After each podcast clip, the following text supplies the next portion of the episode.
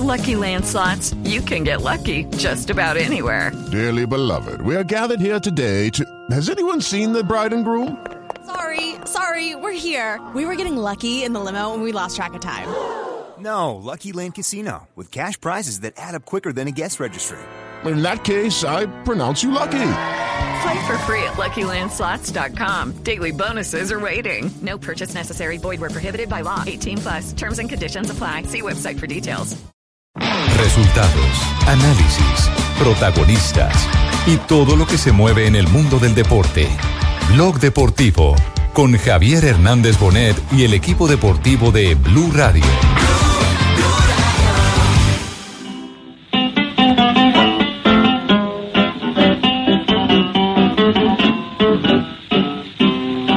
Adiós muchachos, compañeros de mi vida, barra querida. A todos los sureños, a todos los hinchas del verde, muchas gracias por el apoyo, agradecido, ¿no?, por todo lo que ustedes me dieron.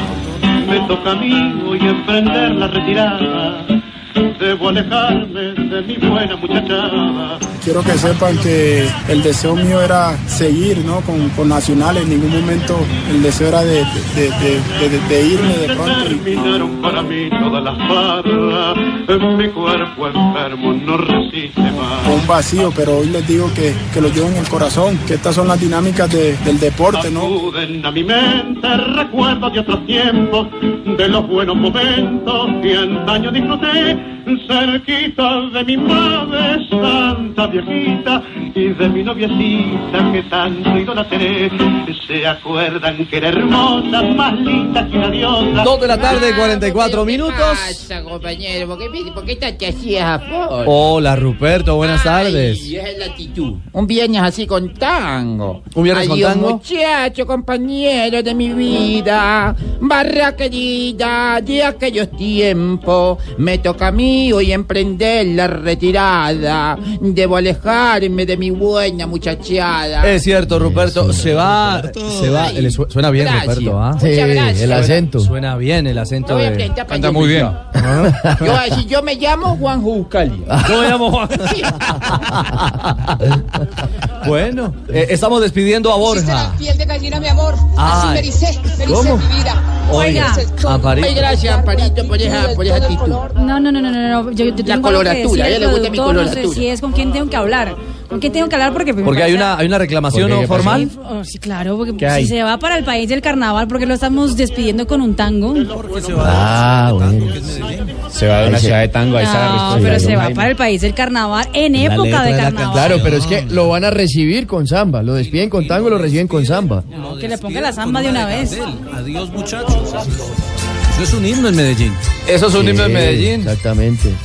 Bueno. Sí, no, yo creo que es válido. Ambas, como diría el profesor Clóbulo, ambas son válidas. Ambas son válidas, exactamente. Ambas son válidas. ¿Y eso qué es ahora? ¿Una canción de cuna?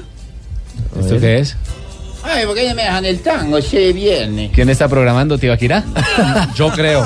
Mezclando en vivo. Una canción de cuna de Navidad, caramba. Bueno, lo cierto es que Miguel Ángel Borja ya se ha cerrado el capítulo. Era un secreto a voces, simplemente faltaba ajustar algunos no tan pequeños detalles y ya hoy en la tarde estará partiendo justamente hacia Sao Paulo, rumbo a su nueva casa, el Palmeiras. Llega a las 6:00 a.m. a Sao Paulo y ya hay un movimiento en las redes sociales que habrá muchísima gente, muchos hinchas de la Palmeiras esperándolo en el aeropuerto internacional de la ciudad de São Paulo.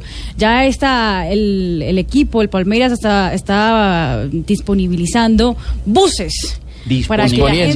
Poniendo a disposición. Pero en portugués puede ser. Sí, claro. Disponiendo, perdóneme. No, está bien. Buses para que la gente llegue hacia el aeropuerto para recibir al nuevo refuerzo y el gran refuerzo. Eso. Ahí está su samba, Marina. Ya sí estamos en Brasil. El equipo paulista. Lástima que se vaya para el Palmeiras. ¿No? Pero... Ojo que en Palmeiras es el campeón y además va a reemplazar a Gabriel Jesús, ¿no? Va a reemplazar nada menos que Gabriel Jesús. El Palmeiras que quedó con prácticamente todo el equipo de Nacional, ¿no? Se va a encontrar con Alejandro Guerra. Con el Lobo. Sociedad. Sí, es cierto. Esa sociedad funciona muy bien. Esa sociedad funcionó muy bien. Mayerri Mina. El técnico Batista tiene muy claras las estadísticas de Borja. porque le preguntaron por la inversión que hacía tan alta el equipo y dijo, es un jugador que el 54% de sus terminaciones van a meta. Imagínese. Entonces le lleva la estadística, lo conoce, le tiene los números y creo que eso va a ser muy positivo para la llegada del jugador. Pues usted no ha gastado ahora 10 millones y medio de dólares sin tener certezas absolutas, ¿no? Y tener el 70%, además adquirirlo de un jugador que es joven, que tiene proyección y también que tiene presente y además mucho futuro, es el rey de América, nada pero más y nada menos. El 70% es lo que tenía Nacional. Claro. O sea, sí, le compraron la parte de Nacional, la otra parte no la han negociado. No, nosotros estamos prácticamente vendiendo jugadores. Como Carlos Mario. Un negocio muy con los Toardina estamos hechos. Usted se siente a hablar con ¿qué? ¿Sí? Usted ya lo no me diga. El otro dile ya. Sí, claro. No diga. Ave María, o sea, usted sacó algo de ahí también. Entre Carlos nos entendemos. Y están felices. Yo le digo Charlie también. No me diga. Charlie, esa confianza toda. ¿Cómo va el equipo? Muy cercano. Me dice bien Carlos Mario. Sí. Sobre ruedas, me dice. Prácticamente. Sí. Prácticamente claro. Marchando la vaina. Sí, señor. Claro que sí. Se despidió Borja, ¿no? Se despidió el goleador de la hinchada verde. A todos los sureños, a todos los hinchas del... Muchas gracias por el apoyo, agradecido, ¿no? Por todo lo que ustedes me dieron, por todo lo que me brindaron, por esos apoyos que fueron muy importantes, ¿no? Para yo demostrar lo que venía haciendo en Cortuluá, lo que hice en Argentina, lo que hice en la selección sub-20 y plasmarlo acá en Nacional. De verdad que fue una bendición impresionante. Quiero que sepan que el deseo mío era seguir, ¿no? con Nacional. En ningún momento el deseo era de irme de pronto y que esto quedara así de pronto como un vacío, pero hoy les digo que lo llevo en el corazón, que estas son las dinámicas del deporte, ¿no? Que toca tomar decisiones para el bien de la familia. A veces nos equivocamos y tomamos decisiones sin pensar primero y consultar con mi familia, y la verdad que mi familia me apoyó. Mis padres, mis hermanos, que bueno, de Junior se pasaron para el verde, ya son verdolaga. Allá en Tierra Alta también hay mucha gente del verde, costeña, pero del verde. Toda esa ola se ha ido para allá, entonces agradecido con ustedes por ese apoyo. Estuvo sentimental, como lo estuvo el Lobo Guerra cuando lo despidieron los hinchas de Nacional. Y habló, incluso recordó su primer gol con Nacional en este paso corto de 6 meses en el cuadro verde. Por esos cánticos que hacían en el estadio, el primer partido en São Paulo fue algo inolvidable, el primer gol fue algo especial y el segundo pues fue algo que se ratificó. Luego llegar acá y en el Atanasio con tanta expectativa que había, hacer otros 2 goles, yo creo que le vaya bien. De parte mía, muchas oraciones para que el verde siga demostrando, ¿no? Porque es el mejor y el más grande del continente, y agradecido porque me voy y les dejo un porcentaje, ¿no? Eso fue algo muy especial que también me gustó, ¿no? De que yo quedo vinculado aún a Atlético Nacional. No se sintieran que yo me fui y dejé todo esto acá, como se dice vulgarmente, tirado. De parte mía siempre hubo la disposición, ¿no? De dejar todo en la cancha. Ahí está, claro, la expresión clara de Miguel Ángel Borja. Poco tiempo, pero caló profundamente en el corazón del hincha verde. Y aprovechó, porque claro. Es que hay jugadores que llegan y se demoran mucho tiempo en arrancar. Llegó a marcar, se hizo protagonista y producto de ello, ahí está el resultado. Claro. Es que en el debut, en esa semifinal de Copa Libertadores frente a São Paulo en Brasil, se estrenó con doblete y a partir de ahí, pues no paró de hacer goles con Nacional. Y eso no es nada. Charlie me contó que ya Ibargüen también ya prácticamente. Carlos, ¿sí?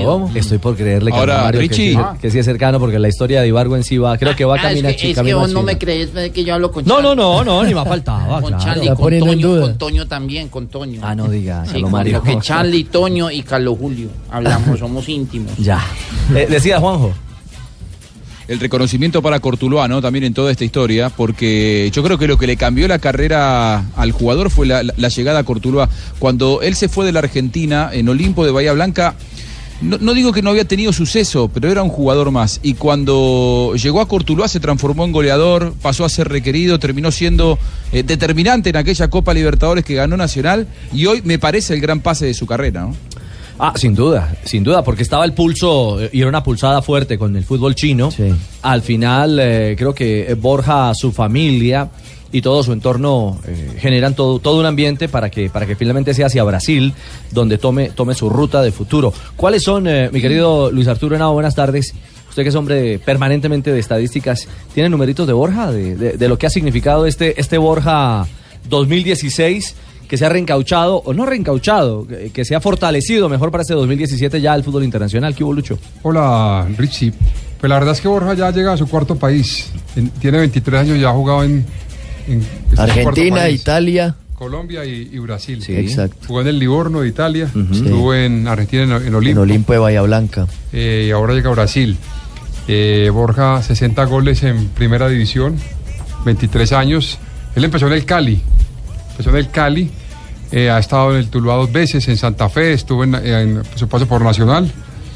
Así que lo de Borja ha sido meteórico, Richie. Sí. Ha sido meteórico. Desde octubre no anota gol. Él se frenó desde que hizo la tripleta en el partido de Copa Suramericana. Contra Curitiba. Desde ese día no volvió a marcar gol. En el Mundial de Clubes, el primer partido que juega contra el Cachima, el técnico lo releva para el segundo partido, el profe Rueda, porque consideró que no había sido aplicado tácticamente, y el segundo partido ante América de México salió como suplente. Bueno, es un poco el panorama de este Miguel Ángel Borja, que es el rey de América, la 9ª contratación en la temporada para el Palmeiras. ¿Y cómo terminaron las cosas con la gente del Palmeiras, don Víctor Marulanda? Todos de amigos, buenas tardes. Con un saludo muy cordial para usted, mi querido amigo Rego, para sus compañeros oyentes. Digamos que bien, dentro de todo lo que nosotros pretendíamos se logró. El jugador también tuvo su postura y su deseo de salir, y bueno, se concluyó ya con el finiquito y con la venta de sus derechos. Víctor, es una realidad el futuro de Miguel Ángel. Incluso esta tarde va a viajar a Brasil, ya lo esperan en São Paulo para unirse al Palmeiras. Pero ¿cuál fue el momento determinante en el proceso para que no fuera China, sino Brasil, la ruta a tomar por Borja? No, la decisión es del jugador. El negocio a nivel numérico le puedo decir que es 3 veces China superior. Sí. Tanto para el jugador como para Nacional.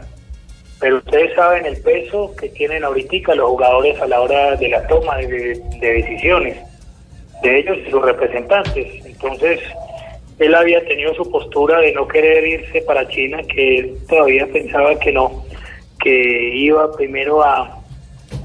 Él tenía 2 mercados muy definidos, era el brasilero y era el italiano. Ajá. Recuerden que él en algún momento fue a Italia, era el Livorno, ¿no?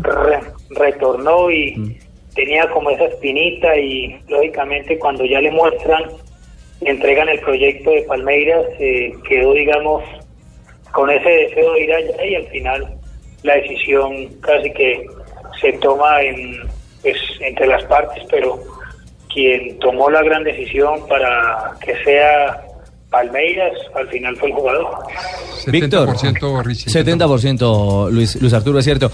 Víctor, ustedes se han convertido en un equipo ganador en la cancha y ganador en la registradora, porque los números cuadran perfectamente. Ustedes se convirtieron en el equipo más vendedor de Colombia en los últimos 5 años. Bueno, digamos que eso tiene varias lecturas. Yo creo que por números sí, por ventas también. En algún momento me llamó mucha gente de México diciendo de México que éramos la cantera de México, cuando salieron casi 5 o 6 jugadores para el fútbol mexicano. Salí del Atlético Nacional. Ahorita podemos decir que en este periodo de inscripciones de invierno, que es invierno para Europa y para las grandes ligas, digamos que estamos alimentando el mercado brasilero. Hay 3 jugadores del registro nuestro que terminaron en Brasil, uno en Flamengo de Río y los otros 2 en Palmeiras. Ajá. Digamos que han sido transacciones importantes. Creo que la estructura, la visibilidad que ha tenido el equipo ha sido muy importante. Estar permanentemente en torneos internacionales, eso hace que la exposición de nuestro equipo sea valiosa, que sea mirada y admirada pues por muchas personas en Sudamérica y el mundo. Pero lógicamente eso tiene un riesgo que tiene que ver con lo que nosotros llamamos acá producto fútbol, y es el equipo profesional.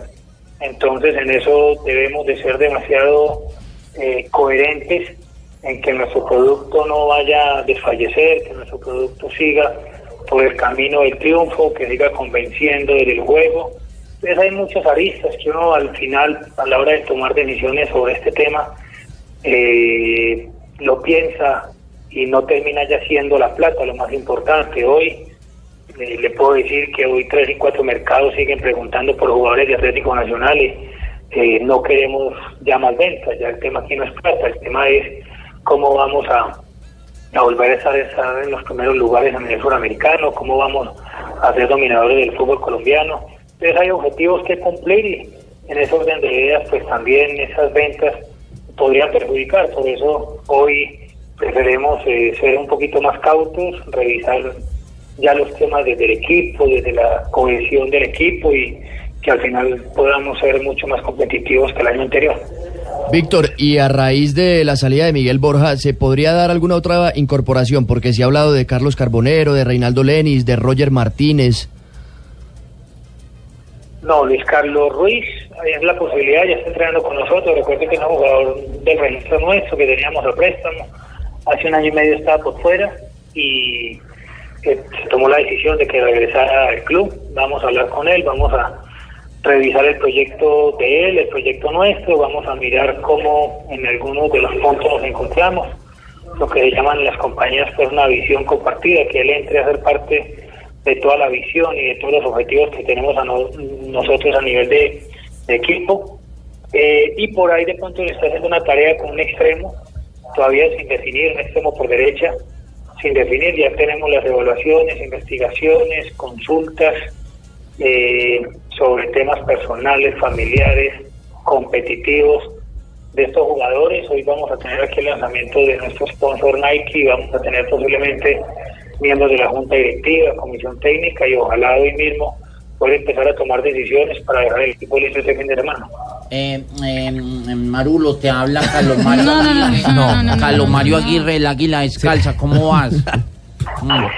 A ver, venga, yo le quiero hacer una pregunta porque cuando hace 20 años íbamos para un partido de Copa Libertadores, nos acompañaste a Chile y vos nos dijiste que eras hincha del Medellín. No. Pero luego nos dijeron que eras hincha de Nacional. Yo quedé como con esa duda. ¿Dónde? ¿Cómo se te ocurre, hombre, Marulo? Por Dios. Cóbrele. Soy verde, como el aguacate prácticamente. Recordá que en esa época te tomaste una foto con tu hermano Leonel Álvarez. Vio. Ustedes que son tan buenos para vender, ¿por qué no me ayudan a vender la boletería el fin de semana que está quedada? Porque yo me acuerdo que vos lo tratabas como un hermano a él, a René, y pues me acuerdo que esa amistad creo que todavía sigue muy firme, ¿o no? O esa hermandad con Leonel, con prácticamente René, no, y le comentaba ahorita aquí a Ricardo Reo que no solamente ellos, del doctor Ardila, de Charlie, de Antonio José y de Carlos Julio. No, Galomario, no seas puentero, Galomario, ya. Ay, no, yo, ¿Qué le iba yo a preguntar? ¿Qué le iba a preguntar? ¿Qué era lo que yo le iba a preguntar? No. Te iba a preguntar por Ibargüen, ¿no? Sí, me dijeron, no, me contaron que Ibargüen es el próximo negocio. La próxima joya. Contame. No, lo queremos potencializar, queremos que haga un semestre espectacular. Han estado preguntando, pues el mercado sigue preguntando por muchos de nuestros jugadores, pero queremos potencializarlos, hacer unos trabajos diferenciados. Creo que está convencido que todavía no ha llegado a su punto más alto. Creo que tiene hoy un escenario ideal para que se muestre. Creo que tiene una estructura deportiva, compañeros, que lo puede... Ahí se nos... A ver, Carlos Mario. No, Víctor, ¿me escucha? Sí. Un colombiano que esté en su mejor esplendor sería una maravilla. Ah, bueno. Entonces no se va, queda claro, Carlos Mario, tranquilo que no se ve Ibargüen. Papito, yo habla Lionel, papito, ando desocupado por si sabes algo. No, ahora está con el Nacional Redín y va a regresar el profe Rueda, Leo, tranquilo. Víctor, mil gracias por estos minutos con Blog Deportivo. Y de nuevo, felicitaciones porque, insisto, yo creo que este Atlético Nacional es el vivo ejemplo de lo que una institución deportiva en Colombia grande ser, o que aspira a ser grande, debería ser, Mari, exactamente. No solamente por ese tipo de negociaciones o de ventas, sino por el centro de alto rendimiento que han inaugurado hacia algunos días, por esta campaña de expectativa para el lanzamiento de la camiseta. Bueno, en lo deportivo arrancan ganando como visitante frente al Bucaramanga, así que Nacional sigue marcando la pauta. Felicitaciones, Víctor, y seguimos en comunicación, ¿ah? Bueno, señores, una feliz tarde y el espacio. Mil gracias a Víctor Marulanda, el gerente deportivo de Atlético Nacional. Marulo. ¿Qué pasó, Carlos? Marulo, que es amiguísimo íntimo. ¿Ah, sí? Sí, se notó. No, y me van a llorar en la boletería. Que es lo más importante, ¿no? Ya los espero a todos en el Teatro Prado. Dale. Teatro Prado, el Águila. Ah, perfecto. ¿Vos por qué nunca baja una obra? Siempre es pidiendo boletas regaladas. Estoy viviendo en Bogotá, me queda como difícil. Ah, no, Lucho, pero yo venimos a Bogotá. Cuando vaya le regalamos la boleta. Lo de Alcántara García, ¿no? Que también lo de los Caldas. Once, ¿no? Al Once Caldas. Sí, eso está también como por definirse ya por los lados de Nacional. Hubo algo particular en la negociación, es que cuando llegó el director deportivo del Palmeiras y después un día después llegó el presidente del Palmeiras, ellos estaban en el mismo hotel de los que estaban negociando por China. ¿Ah, sí? Y estaba medio incómoda la cosa, o sea, tenían que saber que a qué hora salían los asiáticos del desayuno para poder no cruzarse. Ya bajaron por el ascensor, ya desayunaron los chinos. Más o menos, esa sí era la negociación, sí, las para tres. No cruzarse porque era la oferta de China era mucho más grande. Claro, que decían que era David contra Goliat, era el ejemplo que ponía, ¿no, Mari? Tres razones por las cuales Borja no fue a China es, primero, por el tema de la religión, que él es cristiano y allá en la China no tenía muchos templos para visitar y para hacer su religión. Segundo, porque quería estar cerca de la selección y del Mundial de Rusia, no quiere perderse el Mundial. Y tercero, porque dice que los familiares de él le gusta verlo cuando juega. Ajá, y en la China quedan desconectados. La oferta es totalmente distinta. Y lo podríamos ver muy rápido en Colombia jugando con el Palmeiras. Si Junior clasifica, va al grupo de Peñarol, Palmeiras y Wilstermann. Exactamente. Y ahí además, la primera fecha de clasificar Junior ante el Tucumán, la primera fecha sería en Colombia, de pronto ya para ese entonces en el Metropolitano, en Barranquilla. Bueno. Ay, esos chinos allá en fase 2 como eran de contentos. No, Calamario. Usted lo que es que nos llevaron a Borja, pero pasaron por el Medellín. Algo se llevaron. No, Carlos Mario. Una noticia que también tiene que ver con el Palmeiras, hablando ya para cerrar el tema de Borja. Hoy Jerry Mina renovó su contrato hasta 2021 con el equipo del Palmeiras. Tiene todavía la opción de irse para Barcelona, que es la primera opción, caso quieran los catalanes, pero el Palmeiras ya por lo menos se está cuidando de esta opción, renovando. Y le aumentaron el sueldo además, ¿no? Claro. Y con eso le aumentan el precio si se lo quieren llevar. Varios jugadores han estado en el Palmeiras colombiano, ustedes recuerdan, a Faustino, León Darío Muñoz, Carlos Lozano también, Carlos Castro, el propio Freddy Rincón, sí, y ahora lo de Borja. Víctor Aristizábal. Sí. Víctor estuvo en el Palmeiras. Armero. Sí, Pablito Armero también. Pablo Armero también, sí. Sí. Yo estuve. Sí, Fausto, usted. Uy, comí carne. ¿Verdad? Bueno, chau, bueno, tiene. No, y rodillo también. No me digas. Picaña. ¿Mucha picaña? Sí, bastante. Sí. Carnita buena. Me imagino. Picaña por aquí, picaña por allí. Sí, claro. 3 de la tarde, 5 minutos. Ya volvemos.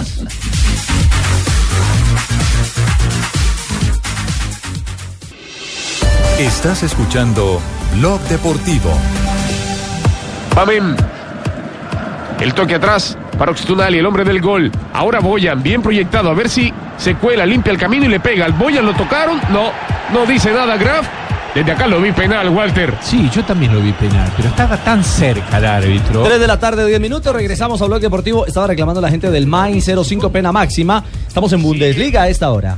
La presión por parte del Mainz. Así es, en la Bundesliga gana el conjunto del Mainz, 1-0 frente al Augsburgo. Eso es la jornada número 20 de la Bundesliga. El gol lo hizo Otsnail y atención que la asistencia fue del colombiano Jhon Córdoba a los 31 minutos de la primera parte. A ver si en el mano a mano había penal o no.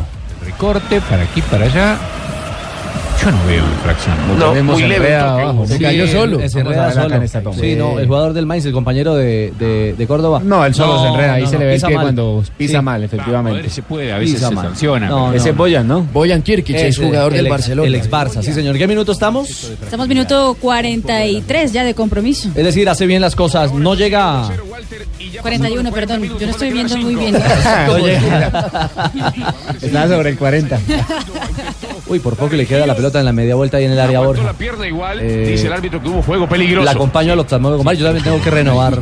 Sí, me toca. Bueno, entonces no vuelvo a hacer nada de entrevista porque esto no. No, Negrita. No se fuerza y todo por hacer la pero sale. Hasta ahora saluda. No, Negrita, claro. Pero ni ha saludado. Saluda a los oyentes, por lo menos. Hoy. Sí. Claro. Pues si no avisa. Negrita, buenas tardes. ¿Cómo está, don Ricardo? Bien, ¿cómo está usted? Bien, muchas gracias. ¿Nos tiene entrevista para hoy? Ay, sí. Como ayer entrevistamos a don Gabriel Camargo, sí. Pues teníamos que oír la contraparte. Sí. Ah, no me diga. ¿Gregorio Pérez? Gregorio Pérez. Pero si Gregorio Pérez dio una conferencia de prensa y dijo, no hablo más. Ah, pero conmigo habló. ¿Con usted habló? Sí. Tenemos entrevista exclusiva con la Negrita. Blog Deportivo. A Blog Deportivo. Es correcto. ¿Es correcto? Sí. Hagamos una cosa, Negrita. Tenemos las 3:12. Vamos con una noticia ganadora. Vamos con una noticia ganadora a esta hora. Que la mía no es ganadora. No, claro. Sí, no, la suya es una entrevista ganadora. La suya es súper vendedora. Ah, bueno. ¿Sí? Esa es una noticia súper vendedora. Bueno, sí, no, vamos con una noticia ganadora con Superastro. Con Superastro, entre más apuestas, más ganas. Superastro, el astro que te hace millonario, presenta en Blog Deportivo una noticia ganadora. Falcao, qué grande eres, Falcao. Tus goles son promesas que hacen palpitar mi corazón. Antes suelto un tigre, puro corazón. Antes suelto un tigre con hambre de gol. Y es colombiano como tú y yo. ¿Ah, sí? Marina ahora es colombiana, qué bien. Sí, Marina, sí. Muchas gracias. Claro. Quiero agradecerles a todos ustedes por esas manifestaciones de cariño. Estoy muy contento por todo lo que me han dicho el día de hoy. Y de verdad que ha sido impresionante todo lo que me ha pasado el día. Feliz cumpleaños, Tigre. Ya son 31. Sí, 31 años y ando más goleador que nunca. Es cierto. Por eso hablamos de un ganador. Ya les contábamos ayer el promedio. Sí. La frecuencia goleadora del más letal en Europa. A cada 69 minutos marca gol el Tigre Falcao García. Pero les quiero pedir un favor. A ver. Como un regalo especial. Claro, el que quiera. Póngame la canción que más me gusta. Ándale, Tigre. Debe celebrar. Esa canción de verdad que me llega al alma. ¿Te toca el corazón? Sí, me crispa el pelo. De verdad que sí. Cántela. Y ya me la sé y todo. Voy a cantar a Falcao esta bonita canción, porque Falcao en Colombia es el mejor jugador. Mandemos por media. No, Tigre, usted juega mañana tiene partido. Sí, mañana a las 2 de la tarde contra el Mets. Voy a estar y lo más posible es que anote. Bueno, esperemos.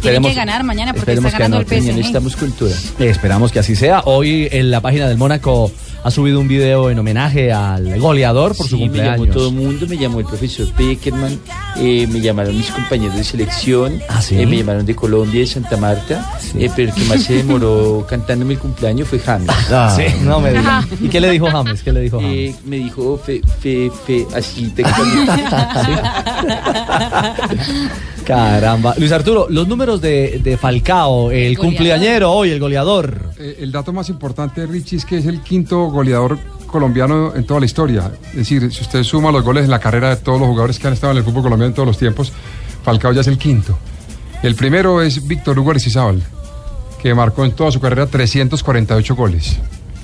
El segundo, Juan Pablo Ángel, 280 goles en la carrera, en el exterior y en Colombia y en selección. Donde jugó, mejor dicho. Sí, y en primera división goles oficiales. El tercero, Anthony Dávila, 266 goles. El cuarto, Valenciano, 261, y el quinto, Falcao, con 251 goles. Es decir que Falcao está a 10 goles de Valenciano en la carrera. Ajá. Falcao llegó a 251, Valenciano 261, Anthony 266, Juan Pablo Ángel 280 y Víctor Hugo 348. Ya Radamel Falcao es el quinto jugador colombiano con más goles en toda su carrera como futbolista. Bueno. Superando a Iguarán, a Willington Ortiz, a Dairo Moreno, que tiene 215, en fin, pero ya es el quinto. Pero el más goleador con la camiseta de la selección Colombia, ¿no? Con la selección tiene 25 goles, Iguarán tiene 24. Goleador histórico. Uh-huh. Exactamente, así que Falcao, que está todavía vigente, le quedan por lo menos 5 años de fútbol, podría llegar a 300 o más goles en su carrera deportiva. Sería maravilloso, decía Mari. 20 goles lleva Falcao en esa temporada 2016-2017, sin ninguna duda. El retorno de Falcao García a la Liga 1 de Francia le hizo tan bien que hasta Pep Guardiola le está hablando y le echando piropos. Y además está nominado por el Sindicato de Futbolistas de Francia como mejor jugador del mes de enero por lo que hizo justamente en el arranque de este año. Los goles que ha marcado, está nominado junto a Bernardo Silva, el compañero de equipo de él del Mónaco, el portugués, y Alexandre Lacazette, que es otro de los goleadores de la Liga en Francia. Se puede votar, Richie, por el futbolista, por Falcao, el colombiano, en la cuenta de Twitter, @UNFP. ¿Cómo es el link? @UNFP, ahí está en la cuenta. UNFP. Exactamente, las iniciales del sindicato, las siglas.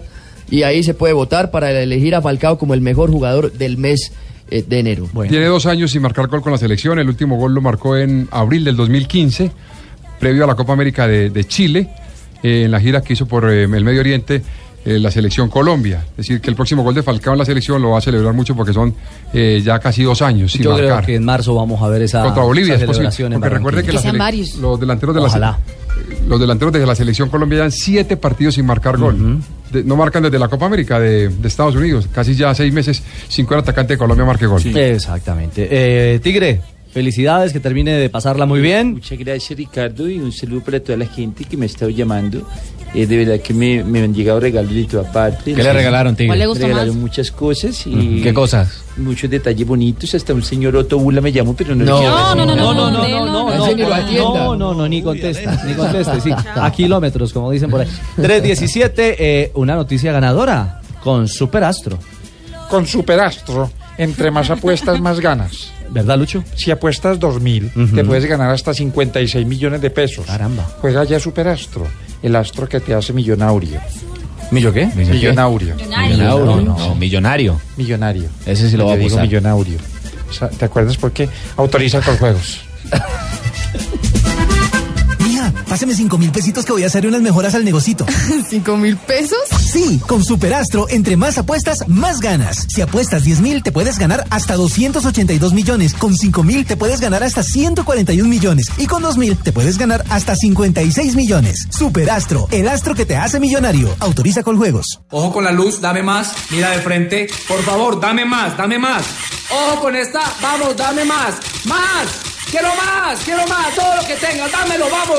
La vida de una modelo no es fácil. Colombia's Next Top Model. Hoy gran final a las 8 de la noche. Caracol Televisión. ¿Sabe qué puede hacer con 3.000 Life Miles? Viajar, rentar un auto, utilizarlo para estadías en hoteles, comprar lo que más le gusta. En Citibank, con solo abrir su nueva cuenta de nómina, las puede recibir en 3 meses para utilizarlas como quiera. Promoción válida hasta el 31 de marzo de 2017. Aplican condiciones y restricciones de Citibank y Life Miles. Vigilado Superintendencia Financiera de Colombia. Estás escuchando Blog Deportivo. Gracias. 3:19, regresamos, Negrita. Dime. Tengo lista la entrevista con el señor Gregorio Pérez. Eso le quería preguntar, ¿ya está lista la entrevista? Sí, está lista. ¿Le contó usted al profe? Real. Eso es primicia, ¿no? ¿Cómo, Juanjo? Si es real esa entrevista, porque la verdad ya no sé qué pensar. Ay, Juanjo, por favor. Tengámosle fe. A Juanjo también lo entrevisté. Dice que es verídica, exclusiva, sí, pero yo no le creo. Tengámosle fe. Pero ¿sabe, Juanjo? La de Juanjo, él dijo que sí era verdad. Era original. Sí. Son entrevistas vencedoras. No entiendo por qué está diciendo. Sobre todo por lo de fase 2. Claro, la de Yujami. Lo de Yujami. Sí, yo soy por creer que es que ustedes tienen canje gratis ahí, ¿vale? Yujami, claro. Tienen degustación. Bueno, 3:20. Negrita. Su entrevistado, por favor. Hay viernes de entrevista aquí en Blog Deportivo. Y claro, como ayer tuve al senador Gabriel Camargo, hoy tengo al afectado, señor Gregorio Pérez. Bienvenido a Blog Deportivo. ¿Y cómo se siente? Realmente esperando una posibilidad de trabajo. ¡Qué pecado! No, me imagino que usted se siente muy mal por lo que pasó con Camargo, ¿cierto? Sí, sufrí mucho. ¿Y es que el sueldo que le ofreció él no le alcanzaba? No colmaban nuestras expectativas. No, claro, ¿y qué se piensa poner a hacer ahora? Permanecer en anonimato. Ay, don Gregorio, ¿y cuánto le quedó debiendo el senador Camargo de sueldo? El 50%, un poco más de... Claro, y me imagino que en estos días usted se va a poner a buscar trabajo. ¿Dónde piensa buscar trabajo? Bueno, voy a Paraguay, voy a la Argentina. Claro, usted yéndose por allá, usted con todo ese bagaje que tiene. ¿Y qué equipo quiere coger? Mi lugar es en tercera división. No. Equipo en tercera división. Venga, ¿y usted qué opina del trabajo que hace Tibaquirá aquí en Blog Deportivo? Y bueno, los dirigentes creyeron en él, en su trabajo, en su experiencia. Venga, ¿y usted qué opina de Caracol Radio con respecto a Blue? Están perdiendo los primeros lugares. Da una pela. Venga, ¿usted qué piensa de ese escándalo de Odebrecht con el gobierno colombiano? Yo no entro en el terreno político. Bueno, entonces no opine. Venga, pero si piensa seguir de técnico de fútbol, mi camino será otro. ¿Y qué se irá a poner a hacer este pobre hombre? María Negra. No. ¿Y no lo despidió? Muy buena entrevista. No, se fue así rapidito. Oiga, Juanjo, ¿le gustó? Gracias, Juanjo, muy amable. Cuando quiera se la mando allá para que la pasen poco. Oiga, Negrita, lo espantó al profe Pérez, ¿no? Sí, salió corriendo. Salió corriendo, Dios mío. Cuando quiera, don Juanjo, se la puedo mandar allá. Bueno, mande que la ponemos al aire esta noche. Sí, claro. Una exclusiva. Sí, pero primero hablemos cuánto me va a pagar. Bueno, lo cierto es que ya sin Gregorio Pérez, Negrita. Sí. Me escriben y me dicen, no convence todavía que sean originales sus entrevistas. Trucha. Malo Juanjo diciendo que es trucha. Que son vendedoras, pero... pero ahora habrá que verlas. Bueno. El Tolima parece ya tener técnico, ¿no? En reemplazo de Gregorio Pérez. Oscar Héctor Quinteros Vanni sería el elegido para tomar las riendas del equipo Pijao, según información que se tiene. Estuvo en la tarde, o sea, sobre la 1:00 p.m. aquí en la ciudad de Bogotá, hablando con el senador Camargo, ya para finiquitar los detalles y tomar las riendas del equipo de Nelson Enrique Asensio, Carlos Morales y Juan Pablo Tibaquirá. Un técnico también con experiencia, ¿no? Campeón en el fútbol colombiano con el Deportivo Pasto, con Nacional, que ya ha dirigido a varios clubes acá en nuestro país. ¿El más reciente equipo que dirigió fue Río Negro? El último que dirigió fue Río Negro. ¿Cierto? Sí, después no tuvo más paso por el fútbol profesional, creo. Pero es increíble porque bueno, en ese 2015 dirigió al Pasto y a Águilas. En 2014 Águilas, 2012 al Cúcuta y 2011 al Junior. O sea, duró un año en cada equipo. Pereira un año, Millonarios un año. El Atlético Nacional duró del 2006 al 2008. Es como ganó 2 títulos ahí. Ganó 2 títulos, claro. Pero el resto empezó a durar un año en cada equipo. ¿Qué dijo? ¿Qué decía Fabio? ¿Que si había aguantado qué? Digo que no es fácil lo que le toca a Quinteros Vanni, pero Quinteros Vanni y Bernal, si ya han podido lidiar a José Fernando Salazar y a Camargo, pues son... No, pero es claro. Que en lo de Quinteros Vanni súmele, porque estuvo en el Cúcuta. Claro, también cadena. Con cadena, y también estuvo en el Junior, que no es fácil, Fabio. Sí, pero en el Junior no acostumbran a meterse en las... Y en ningún otro equipo, son pocos, diría yo, que los directivos se quieren meter en las alineaciones, ¿no? Pero digamos que el más resistente es Gamero, porque estuvo con Salazar en Río Negro, con Pimentel en Chicó, y con Camargo en Estelima. Piel de cocodrilo. Eso sí, yo soy un tipo curtido. Sí. Yo soy un tipo curtido. Y todavía se asusta, eso es lo más raro. No, yo no me asusto. Ah, ya no. Ya en Barranquilla no me asusto tanto, que ya estoy en mis terrenos. Claro, Claro. Y además yo como me asusta si aquí tengo al lado a don Ricardo Rego, que él cree en mí. Él no dijo que creía en mí. Claro, Alberto, es cierto, profe Gamero. Él y don Javier. Exactamente. Y don Fabito se monta a decir que él también creyó. No. Creí siempre. Sigo creyendo, profesor. Bueno, panorama del remate de la segunda fecha de Liga Águila. Ganó Nacional. Sigue en Barrena el Once Caldas. Nos robaron, está complicado. Calioso Pérez llegó y los cogió y le metió como 5 tacos, no sabían dónde estaba, ¿no? No me digan, no hizo ni un gol. Le escondió la pelota, pero es que hicimos un gol y nos lo quitaron. Pero bien anulado. Bien anulado, por eso nos robaron. Se quedó con los puntos, Pingo. Nos robaron, Ricardito. No, Pingo, no empiece con eso. Bueno, ya empezó mal esta liga. Nacional estrenó a Dairo Moreno en línea de ataque, fue incluso... Se va a dar noticia de Dairo Moreno. El pase gol para Bernal, que definió en la victoria 1-0 de Nacional frente al Bucaramanga. Es decir, que el campeón de América comenzó ganando el campeonato. Y eso hay que recordar que Nacional tiene un partido aplazado todavía en la primera fecha de la liga, que no jugó por pedir a la DIMAYOR un tiempo más de preparación. Pero esos 3 puntos de visitante son importantísimos para el campeón de América. Partido aplazado contra Santa Fe. Habló Redine, el técnico hoy encargado del Atlético Nacional. Iniciamos teniendo el control, presionando arriba, creando opciones, más o menos al minuto 30. Después ellos equipararon un poco por el agotamiento que tuvo el equipo por la presión que hizo en 30 minutos. Pero iniciando el segundo tiempo volvimos a tenerlo y creamos, creo que mayor opciones que Bucaramanga. Yo creo que por eso nos llevamos el triunfo. Bucaramanga parece que es un buen equipo, trabajó bien, pronto lo cohibimos de todo lo que pudo, que lo que había hecho contra Alianza en Barranca. Sabíamos que era un equipo que tiene inicio y salida, no lo dejamos salir. Esperamos que tiraran la pelota, el balón largo para sacar ganar el segundo balón nosotros y poder iniciar el juego desde ahí. Muy bien, Jota, también se estrenaron Franco y Aldo, ¿qué sensación dejaron?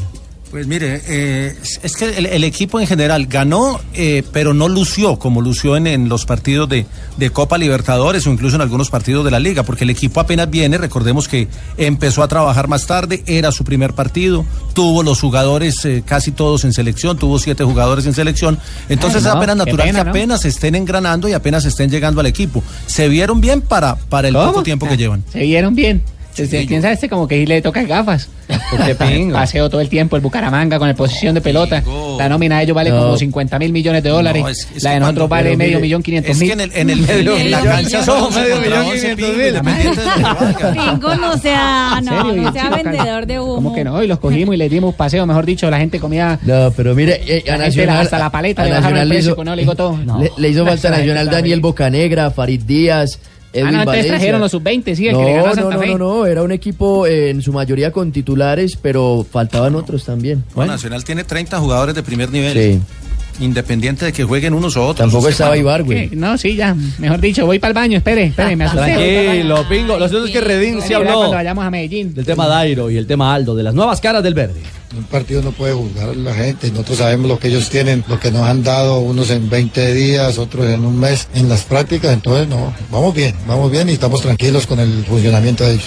Bueno, también cerraron la jornada esta número 2, Patriota le ganó 2-0 al Once Caldas.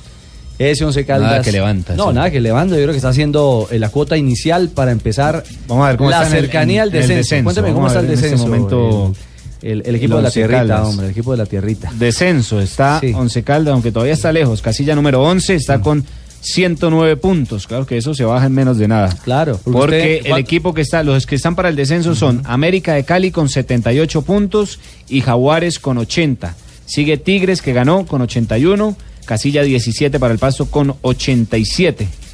Entonces ahí ya pueden más o menos calcular. Once Caldas, Casilla 11 29 con 109. Puntos del descenso, no tiene mucho problema. No tiene mucho problema, pero cuando empiecen a contar en el promedio la temporada anterior y esta, exactamente. Es decir, en un año y medio hablamos. Sí, en un año y medio hablamos sobre la realidad. Ahí se complica el Once. Claro, ahí la cosa puede ser a otro precio. Y el Pasto que goleó en el arranque como visitante al Cortuluá, terminó empatando 1-1 con Equidad. ¿Cómo está la tabla de posiciones? Así rapidito en la parte alta de la tabla, eso apenas está arrancando, ¿no? Está el líder, el Independiente Medellín, con 6 puntos, con 4 aparece segundo el Deportivo Pasto, tercero Patriotas, La Equidad cuarto y Tigres quinto. Ahí está la tabla de posición hasta este momento, los 5 primeros. Sigue el equipo Deportivo Cali, sexta posición con 3 unidades, al igual que el Envigado y Nacional, que es el octavo, Jaguares noveno con 3 puntos. Richie, el partido de ayer de Pasto Equidad, una curiosidad, marcó gol Diego Novoa, ¿no? El arquero de La Equidad sobre el final del partido de tiro libre y se suma ya a una lista pues que no es muy amplia de arqueros que han marcado gol en el fútbol colombiano, el caso de Nelson Ramos, Luis Delgado, Sebastián Viera, que últimamente está cobrando, Miguelito Calero, René Higuita, claro, de Camilo Vargas una vez en un gol de cabeza en un clásico. No es que sea tan reducida tampoco. Bueno, pero son arqueros Rufay y Zapata, exactamente, Rufay de penal marcó también. Nico Martínez no marcó también en el banco. Pero fueron con la selección, eso es en liga, en fútbol colombiano. Bueno, ahí está, tenemos fecha 3 este fin de semana y tendremos la liga, el fútbol colombiano aquí en Blue Radio. La fecha arranca, esta se jugará el día 12, el día 11, perdón, el día sábado. Mañana, digamos. Mañana. Sí, 3:15, lo que pasa es que estaba mirando acá la fecha anterior. Sí, claro. Sí. 3:15 de la tarde, Huila contra Independiente Medellín, 5:30, Alianza Petrolera contra el Deportes Tolima, 7:45 de la noche, Envigado contra Independiente Santa Fe. Y a las 8 de la noche, transmisión de Blue Radio a partir de las 7:30, América de Cali contra el Junior de Barranquilla. Buen picado ese. Primer reto bravo del América en primera. que será la celebración también de los 90 años del América de Cali en el Estadio Pascual Guerrero, donde se va a realizar una fiesta por parte de bailarines, va a haber juegos pirotécnicos y también un homenaje a 3 exjugadores que fueron figuras en la consecución de las 3 estrellas que tiene el América en Liga. Algo especial para los hinchas, van a regalar una camiseta conmemorativa por los 90. Conmemorativa de los 90 años, tanto a los que celebren antes del partido todo lo que quieran celebrar. Eso, Fabio.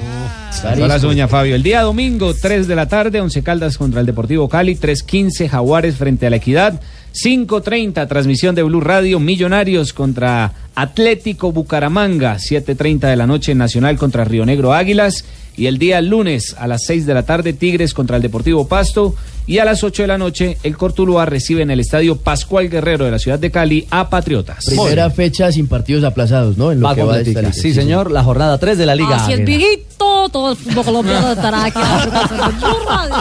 Gracias, maestro. Está muy calladito. Muy calladito, la maestra. En fin, dejamos así. A las 31 ya volvemos. No le decimos. Blue Radio. Estás escuchando Blog Deportivo. Let's go. Esa pura música de tú. Muy bien, Carlos Mario. 3:36 regresamos. Juanjo. De Pool Dance se llama eso.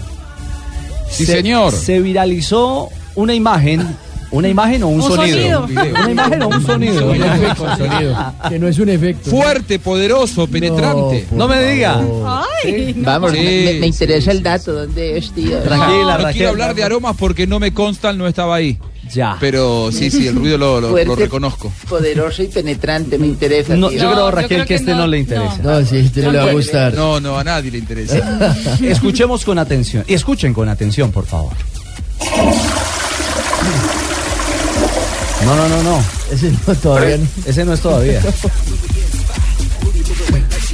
Carto que el fin de semana Boca juega un amistoso. ¿Están viendo si hay algún... San Lorenzo? Sí.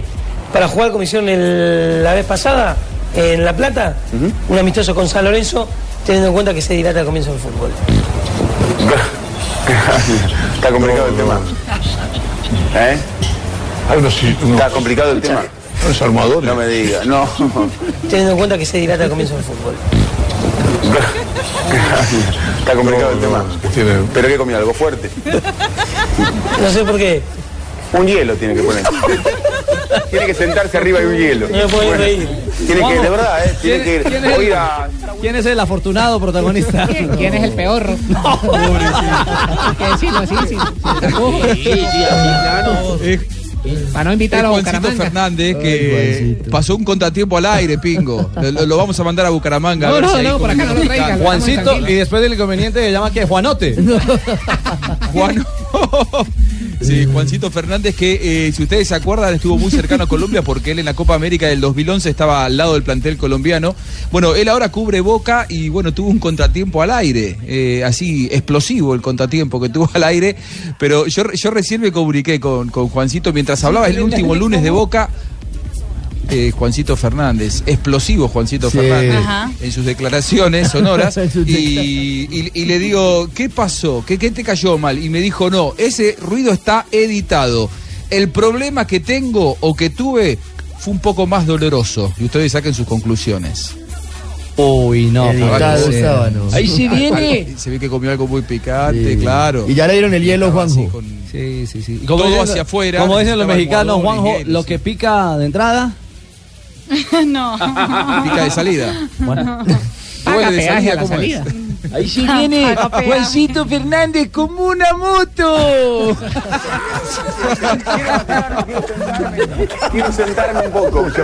Tiene que mandarme. Algo tiene que hacer. Después le empujar ese sillón. Es terrible. A flor. La papa. Queremos. Hizo mucha fuerza. Es la vida. La papa. O la otra es. La otra es cerrar los ojos y un conogol. Caramba. ¿Un qué? ¿Un conogol? Un conogol no sé si se conoce en Colombia, pero Pablito Ríos va a poder explicarles. Un conogol es como un cono de helado, que claro, tiene una terminación así con una punta, sí. Entonces bueno, un conogol como para poder un cono. Para poderle tapar nuevamente. Un cono de helado. Claro, un cono, sí, efectivamente. Sí. y cerrar los ojos. No, pobre. Y cerrar. Claro que acá mejor lo natural. ¿Cómo, Pingo? Una zanahoria en cruz. No, Pingo. No, la cosa se puso. Oye, la piba acá en Abastos. Se puso peluda. Acá se entra Abastos. Yo tengo un amigo, Sandalio. ¿Sandalio? Sí, se las da todas. Sí. Uy, no, Pingo. No. ¿Sabe qué? Natural. No. Rico. No, ¿sabe qué? Mejor vámonos orgánico. Con las frases. Sí, orgánico. Aquí están las frases que hacen noticia hoy en Blog Deportivo. La primera fase, como una moto también. Ahí viene Marina como una moto. Ángel Di María dice, en el Madrid algunos me echan de menos y otros no.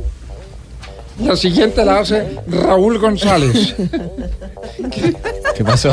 Pasó Lucho. Me estaba acordando de algo. ¿De qué? Quedó sonando la zanahoria. ¿Qué pasó? Me estaba acordando de un conogol.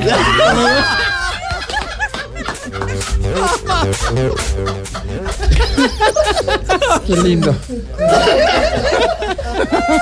Ay, la siguiente la hace Raúl González. Hugo Sánchez dirigiendo al Madrid, ¿por qué no? Jonathan, ¿te acuerdas de eso? Jonathan, ¿te acuerdas de la tercera frase? Que estábamos jugando a inflar la bomba. Estamos en la frase. Sí, estamos en la frase del día. Tercera frase la hace. Estábamos jugando metegol tapa, ¿te acuerdas? Qué lindo. Jonathan, de los nervios. Estábamos con Jonathan jugando metegol. Tercera frase la hace Carlo Ancelotti sobre el duelo de Champions entre el Nápoles y el Real Madrid. Dice, no será fácil jugar contra este equipo italiano, anunciándole a su conjunto o exconjunto el merengue. Antonio el Turco Mohamed, el técnico del Monterrey, equipo donde están los colombianos Edwin Cardona, Jimmy Chará y Dorlan Pavón, dijo, estoy más cerca de entrenar a la selección de México que a la de Argentina. Mendy, el compañero de Falcao García en el Mónaco, dice, en el plantel del Mónaco todo el mundo ama a Falcao por su humildad. Y Ed Woodward, el vicepresidente ejecutivo del Manchester United, dijo, por supuesto que las estrellas ayudan a vender camisetas, pero hicimos muchos análisis cuando Cristiano dejó el club y no hay un impacto. Esto dando a entender que Cristiano no es que haya vendido muchas camisetas en el Manchester United, que le pregunta a Florentino a ver si piensa lo mismo. Y también habló Johan Bruinel, ex ciclista y que fue jefe de filas de Lance Armstrong, dijo, pueden intentarlo hasta el año 3000, pero no encontrarán pruebas para acusar a Armstrong de dopaje mecánico. La siguiente frase la hizo el histórico Carlos Salvador Vilardo con el Deportivo Cali, dice, si Bausa gana, me gusta, si no, no. Y la última frase del día la hace Enzo Francescoli, última frase de la semana, manager de River Plate. Nunca se habló de Jonathan Gómez, jugador de Independiente Santa Fe. Conozco al representante, por otro lado, pero no hablamos nada. Se inventó todo en redes sociales. En Santa Fe dicen lo mismo. La siguiente la hizo Juancito Fernández. ¿Ah, sí? Sí, la última la hizo Juancito Fernández. Upa. No. A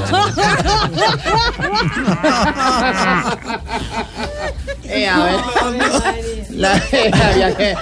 Esa la hizo Juancito. Ruidosas declaraciones. En vivo y en directo. Explosivo. Mil gracias. Colorado, Carlos Mario, 3:43. Estamos en Blog Deportivo.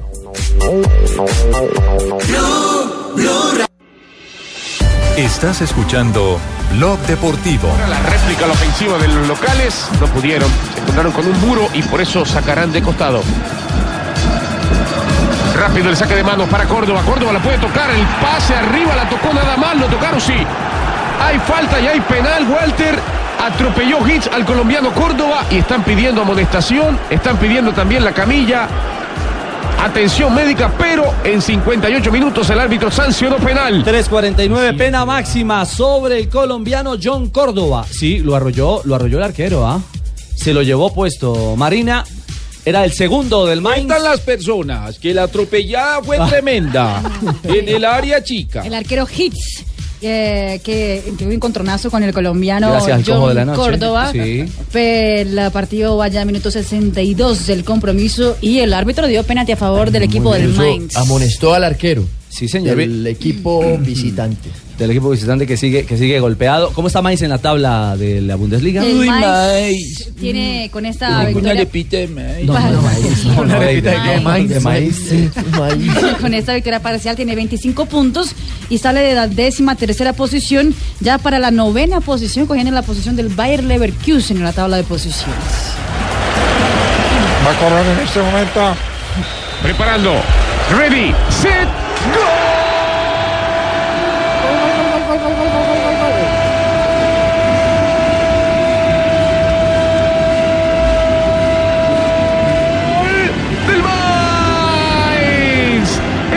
Local se va arriba 2-0 después del penal sancionado, y con qué clase toca al medio nada más del ex hombre del Sevilla para poner 2-0 ganador a su equipo. No era una figura destacada, no le pegó con fortaleza, sí con mucha calidad a todo el centro. El arquero se jugó al palo de la mano derecha. Yo por lo menos yo siempre juego al centro, hay que tirar. Ah, no digas. Hay mucho que tirar al centro mejor, porque sí, siempre es para los lados. Claro, claro. Entonces, siempre, entonces uno va a la fija al centro. Uno hay que apuntar al palo, ¿no? Claro. No, al palo pues depende. Bueno, Jairo San Pedro fue el que cobró. El ex Sevilla gana 2-0 el Mainz, se mantiene en la cancha el colombiano. Ojo con lo de Córdoba, pase gol para el primero. Y la pena máxima se la cometen justamente al delantero de nuestro país. Es que Richie Córdoba, a partir de lo que hizo la temporada anterior, se convirtió en una de las figuras, de las piezas claves en este Mainz, y por eso habitualmente lo vemos en la formación titular de este equipo alemán en la Bundesliga. Lleva 3 goles esta temporada. 7.7 de calificación tiene en ese momento Jhon Córdoba. Figuró en la lista del Sevilla, campeón de la Europa League 2014. Sin embargo, no ahí lo teníamos en primer plano el colombiano. Del que hablan es el jugador que usted hacía referencia, el cobrador del penalti. El hombre del ex Sevilla. ¿En qué minuto caminamos ya en el partido de Bundesliga? Minuto 65. Ya casi 69. Pablo nos puede acompañar también al oftalmólogo. Bueno, lo que dice Rafa. Que cuando empieza a caminar el minuto ya se cuenta el siguiente. Bueno, sí, usted es un alumno aventajado de Rafa. Muy buen alumno, muy bien. Lo felicito. Minuto 65. ¿Qué decía Raquel? Vamos, que ya casi llega a 69, tíos. Ah, sí, estamos a 4 minutos. 69, claro. Sí, a 4 minutos del 69.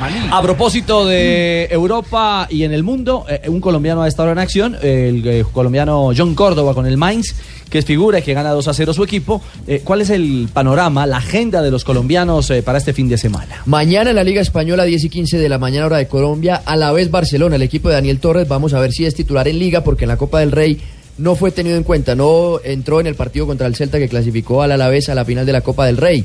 2:45 de la tarde, Osasuna Real Madrid. Podría reaparecer James Rodríguez después de más de un mes sin jugar. En Francia, Falcao García con el Mónaco a las 2 de la tarde frente al Metz. En Inglaterra, el Arsenal de David Ospina por Liga va a jugar contra el Hull City.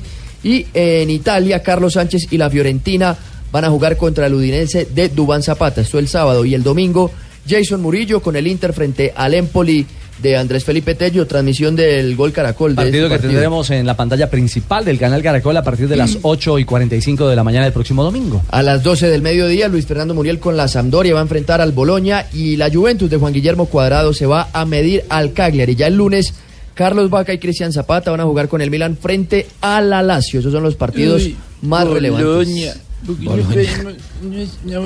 No es esa Boloña. Estar pendientes de Camilo Zúñiga mañana contra el Manchester United a las 10 de la mañana. Watford, Camilo Zúñiga, que el único gol que ha marcado en Premier o en el fútbol inglés fue contra el Manchester United. Mañana puede reaparecer el colombiano. ¿Cómo quisiera devolver el tiempo? ¿Para qué o qué? Para bolsar otra vez. No, hombre, Zúñiga había ganado un puesto en la titular del Watford, estaba siendo tenido en cuenta hasta que sufrió la lesión y pues ha perdido esta posición, pero ya podría regresar y volver a ganarse el puesto. ¿A usted le decían, usted era el popular 7 almuerzos en la escuela?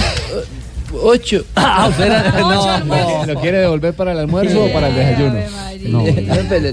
Caramba.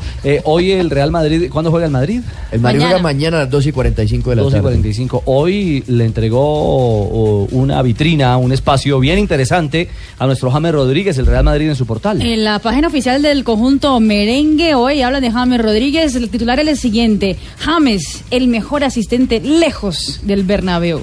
pues hablando justamente de las estadísticas que ya estábamos hablando aquí en Colombia, que es el jugador con mejor asistencia de la temporada del Real Madrid, pese a que no es tenido en cuenta en todos los partidos, pero ya el conjunto blanco también se hace referencia a eso, y sobre todo cuando juega de visitante. Dice: el colombiano ha dado 5 pases gol lejos del Estadio Blanco, repartidos entre la Liga, que fue 1, la Copa del Rey fueron 3, y el Mundial de Clubes también fueron 1. Le siguen Lucas Vázquez con 4 asistencias y Toni Kroos con 3 asistencias. ¿Qué pasó, Carlos? No, que donde no lo pongan a jugar va a terminar de asistente. No. Prácticamente de Zidane.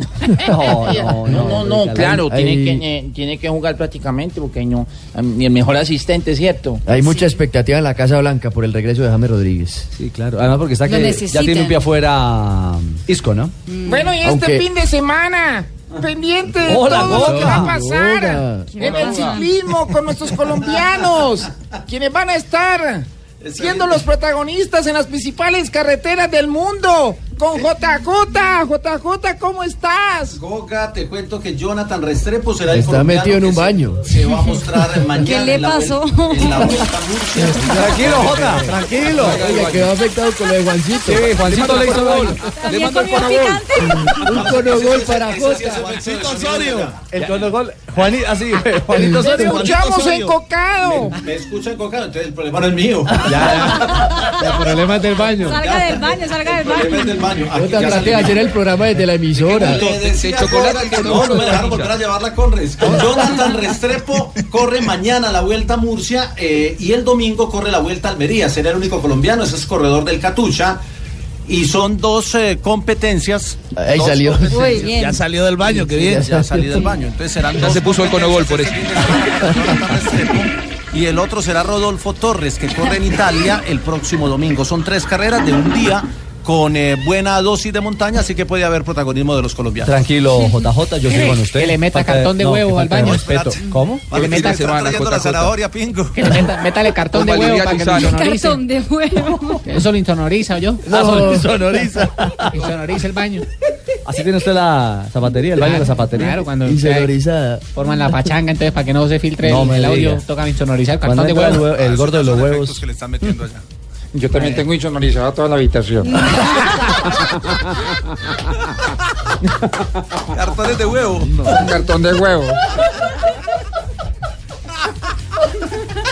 Mejor. Por si se quejan los vecinos. No. Mejor escuchemos a Marina Granciera y las noticias curiosas a esta hora en Blog Deportivo.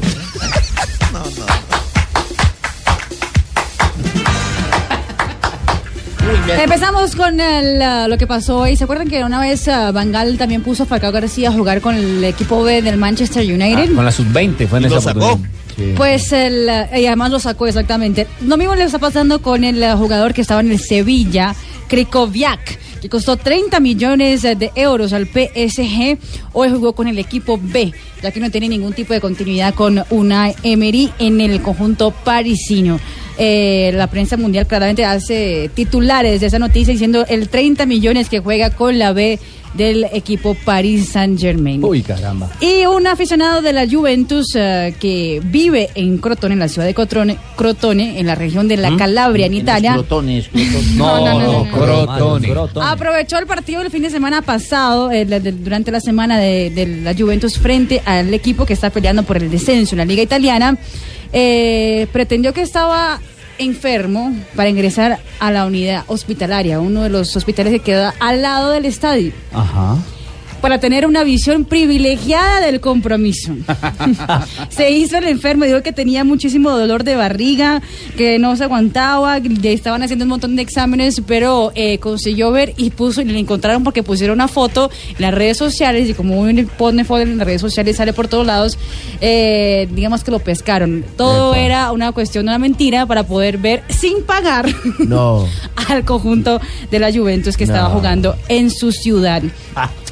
Y bueno, ya Miguel Ángel Borja en las Palmeiras de São Paulo, pero un video que ha llamado mucho la atención y es la verdad muy tierno. ¿Ah, sí? Que es de su hijo, el Borginha, le están diciendo en Brasil. Borginha, el niño de Miguel Ángel. Borginha, el que le hizo, según la prensa brasileña, fue el que dio la fuerza para que Borja tomara la iniciativa de fichar para el conjunto del Palmeiras. Eso fue lo que empezó a gritar el niño en la casa.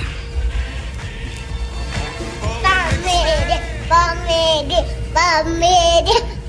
¿Y quiere ir para Brasil? Ajá.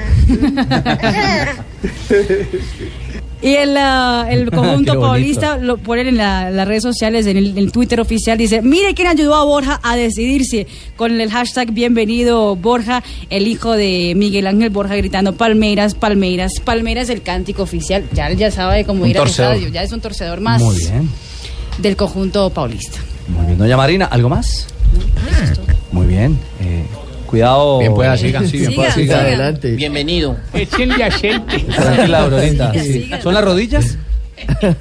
Sí, no. La columna. Ah, la columna, Aurorita. Muy bien, Negrita. Ay, sí.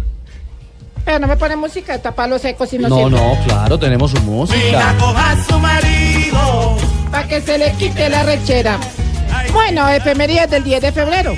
Sí, Negrita, un día como hoy. En 1938, primer partido internacional de Colombia, quien cae derrotado por México 3-1 en la ciudad de Panamá.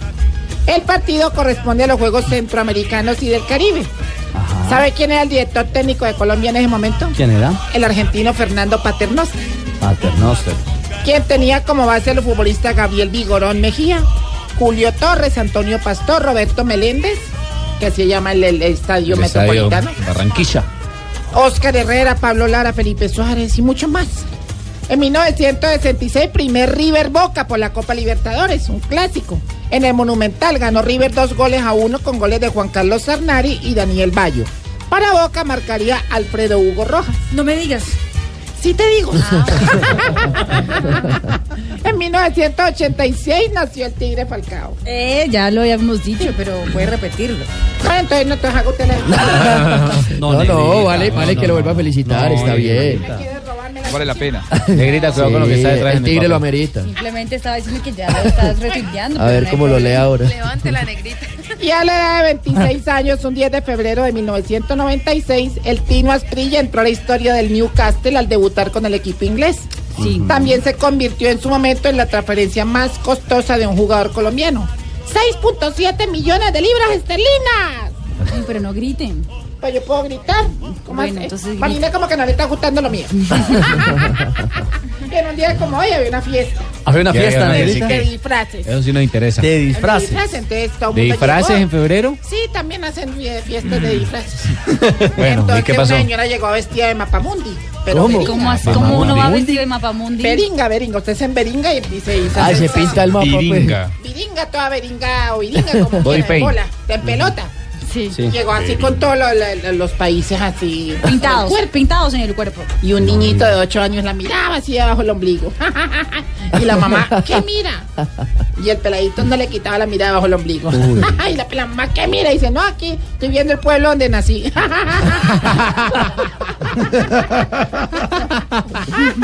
Chao, Negrita. Ay, llegó Black Populi. Sí, señora, 4:03 p.m. Hola, padre, amigos. Muy padre. ¿Qué más, amigos? ¿Qué más? ¿Cómo están el día de hoy, amigos? ¿Todo bien? Llegó el padre Chucho, el humilde, el que carga en sus espaldas el peso del pecado, el que carga en su corazón el peso de lo mundano y el que carga en sus bolsillos el peso colombiano. Es muy bueno.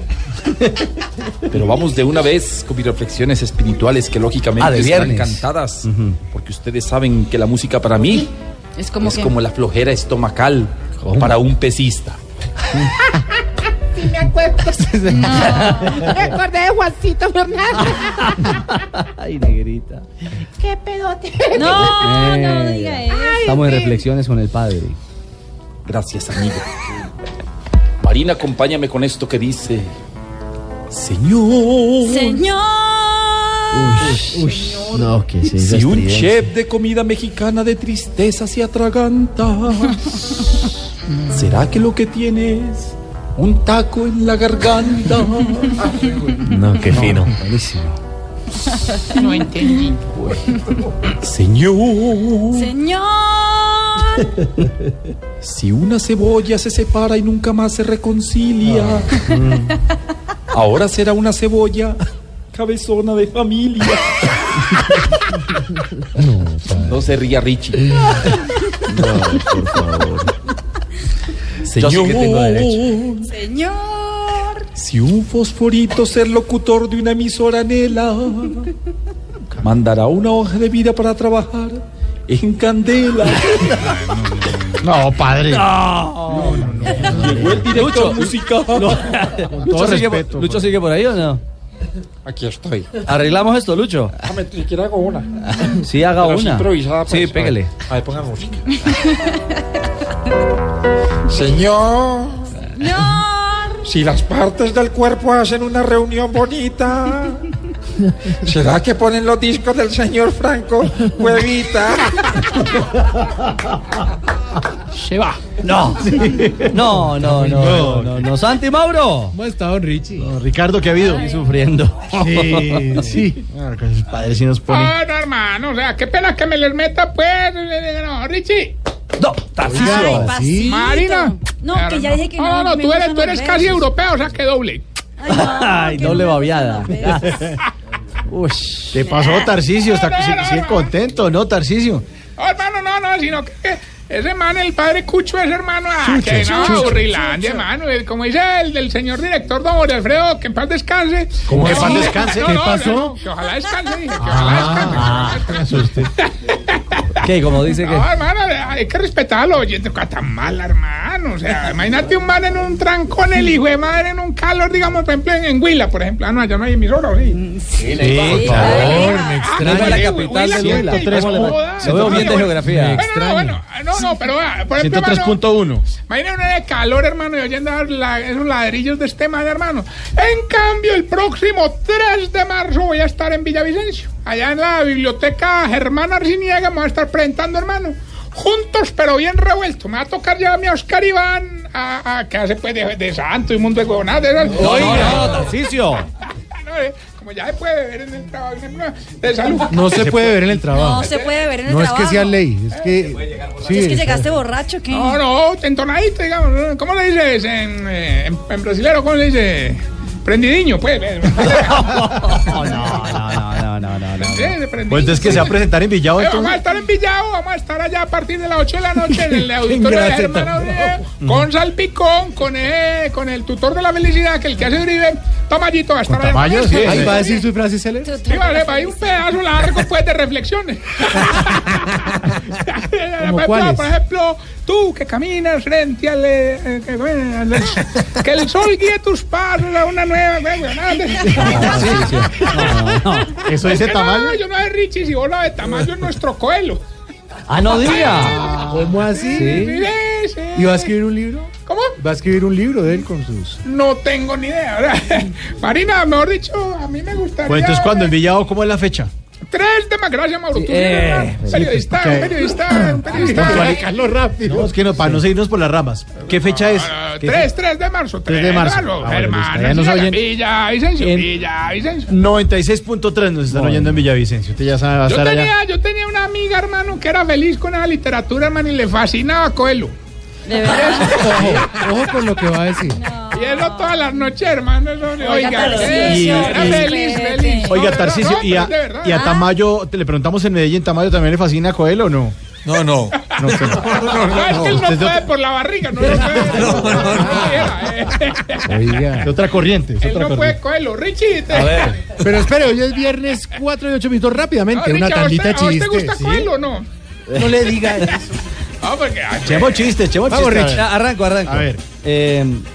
En el vuelo que traía a la América de Cali desde Ibagué, ahorita Cali, oiga, casi linchan al piloto. ¿Y esa vaina? Sí, porque dijo por el un radio, por el altavoz. Señoras y señores, hemos empezado el descenso. No, hombre.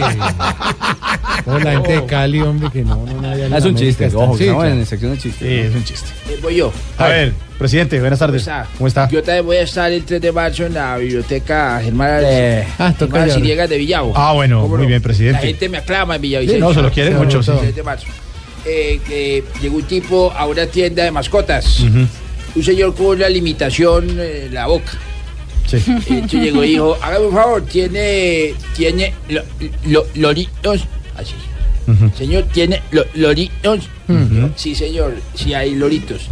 Y papagayos en la caja. O sea, bueno, no, tengo uno. No, por favor, Pingo. Se lo mandó de Brecht. Había una vez una china acá en Bucaramanga, ¿no? Sí. Tan fea, que el día de los 15 años, lo único que bailaba el vals con ella fueron los papás. No. A ver, el último. Sí, Mari. Y JJ tiene también. JJ ha hecho chiste. JJ el de la novela. Pero salga del baño, el micrófono. Salga del baño. Orina y ahorita habla, güey. Por este. No, hable por este. Ah, bueno, a ver, yo hablo por este. Mire, una chica de 20 años le dice a la mamá: mamá, estoy saliendo con el vecino del tercer piso. Ahí. Y la mamá le dice: hija, deberías dejarlo, ese señor podría ser su padre. Y entonces la chica le dice: no, es que a mí no me importa la edad. No, hija, parece que no me estás entendiendo. Uy. Qué pesado. Tengo uno. Bueno, ya, el último. Oiga, que un man que tenía una moza tan fea que la gente pensaba que era la señora. Uy. Ay, no. Era un miserable.